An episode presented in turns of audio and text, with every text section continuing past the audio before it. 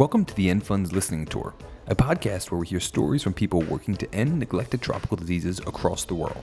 On this episode, we're going to hear from a few different people about that specific moment when they decided this was the cause they needed to be working on.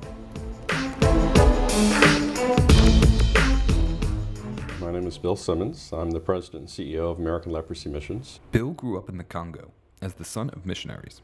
was born in Tennessee in the U.S., but I grew up in the Congo. So my life is framed by uh, having spent my early years through high school, graduating in the context of uh, a turbulent country in Africa, but a place that I love and still call home. He moved back to America and spent the first 20 years of his adult life working in retail.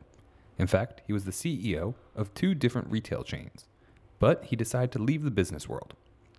Uh, in my family life, we had made a decision uh, to adopt, and that caused kind of a reevaluation of what was important in life and, and what were things that made long-term impact. And so when we decided as a family, and my wife and I said, what, what can we do to make a difference in the world?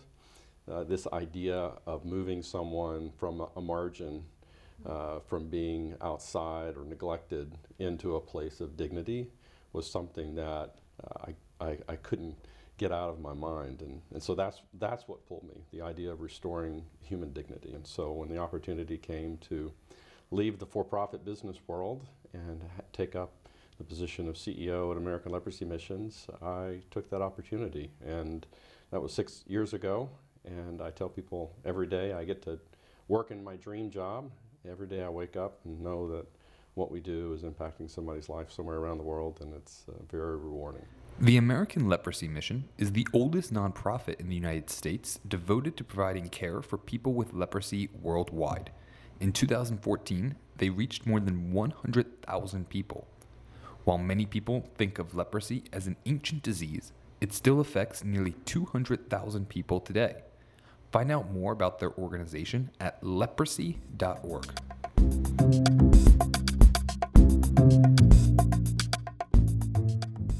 Not everyone in this field has a singular moment of clarity when they decide they must be working on this cause. It can take years before you realize, as is the case with our next story. I am uh, Dr. Teshome Gebre, uh, working for the International Trachoma Initiative as the Regional Director for Africa. He works in 22 countries, providing support to programs eliminating trachoma. I could explain to you what trachoma is, but I'm going to let former President Jimmy Carter do that. World. Uh, trachoma then and now was the number one cause of preventable blindness. Trachoma is caused by filthy eyes, and that develops into infection that turns the upper eyelid inward. So every time you blink your eye, your eyelashes slash the cornea, and that causes uh, blindness. Teshome has been in the NTD field since 1994. It's more than uh, 23 years now. Uh, and I started with Guinea worm eradication program. And before that point in time, I was working for the expanded program on immunization. And before that, I was working for a smallpox eradication program. During these 23 years, he fell in love with his work and the communities he was working in. Working in disease control eradication program, you are working with communities definitely. So you have to go to, to individuals, to co- small communities, and most of all to the most forgotten, neglected, downtrodden communities that you have never known even living in that country. I was born raised in Ethiopia, still living in Ethiopia. I have never really imagined that uh, kind of community that I have seen for Guinea.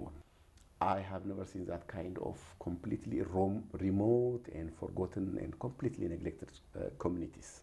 So I was very passionate and sympathetic with, this, uh, with those communities and therefore uh, working with these people and really doing something for them became a very uh, interesting thing and very attractive thing for me.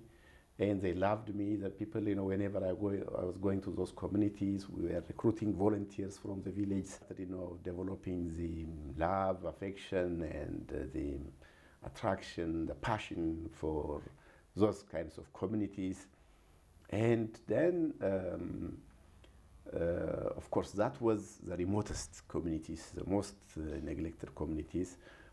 I just grew up with that uh, passion, with, the, with this kind of programs. You don't know how you develop love for something. it's just a process. Something that you develop eventually through time is something that really uh, consumes you later on and you just, it becomes part of your life. So that's now how the NTDs really developed uh, over the years in my character, in my professional uh, career, and so on. To learn more about the International Trachoma Initiative, visit trachoma.org.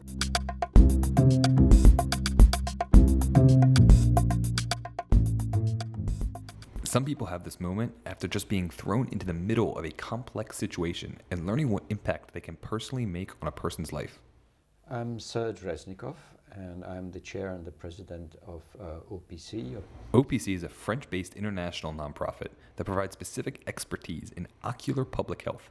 However, that is not where Serge started his career. I started working in, uh, in Mauritania. That was my, my first um, assignment as a surgeon. He was sent to provide surgeries to people with leprosy. There was just one issue. Uh, there was no patients with leprosy there, but there was um, quite a lot of patients with uh, inturned eyelashes. I had no idea how to treat these patients. Serge had to find a way to help these patients, and luckily there was someone to point him in the right direction.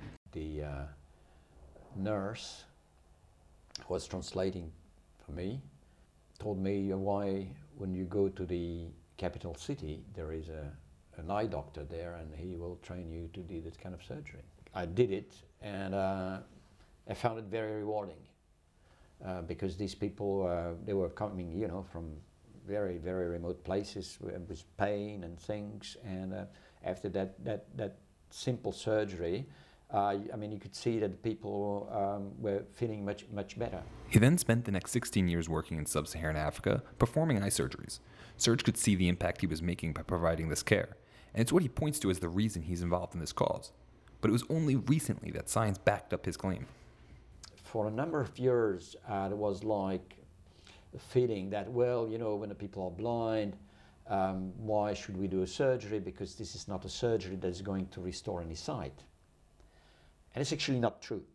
It is not restoring sight, but um, and people they always kind of see a little bit of something, but they see a little bit more, and this little bit more is is sometimes making a big difference. It's only recently, uh, very recently, that uh, we have really got the, the absolute evidence uh, that providing surgery uh, to patients, even to blind patients, actually improve their quality of life. And, and I think this, this is so important.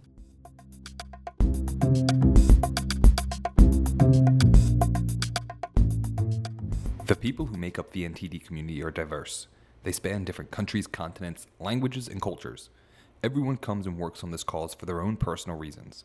But looking at these stories, you can see a common thread. People are attracted to working in this community because of the human connections that they've made. I'm Greg Porter, and thank you for listening to this episode of The Listening Tour. The Listening Tour is a production of END Fund. Special thanks to our guests, Bill Simmons, Dr. Teshome Gebre, and Serge Resnikoff. If you would like more information, please visit our website at end.org. That is end.org. Or follow us on Facebook, Twitter, or Instagram for updates.